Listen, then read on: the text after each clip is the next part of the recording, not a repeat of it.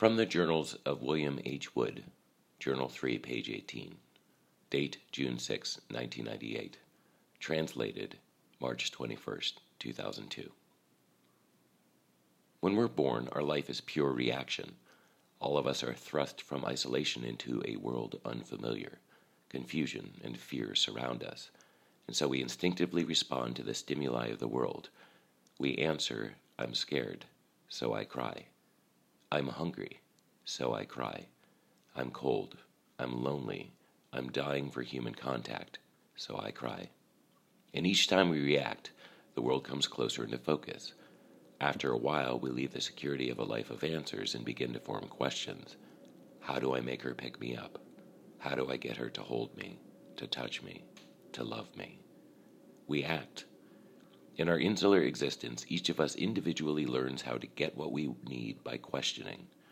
This solitary and intensely personal cognitive understanding is the foundation for whom we become. And as each child develops, this unique experience defines the way we engage the world. It changes the way the world engages us.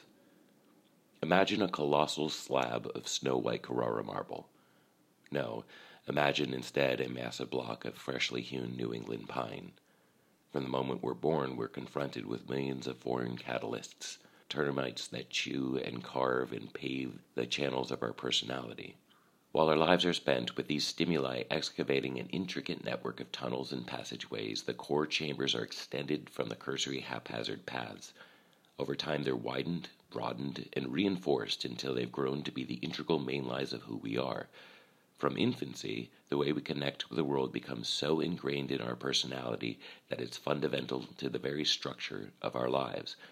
And while it may be theoretically possible to change, it would first require the whole system to come crashing down. Had I gone with my original metaphor, I would have said that it's become set in stone.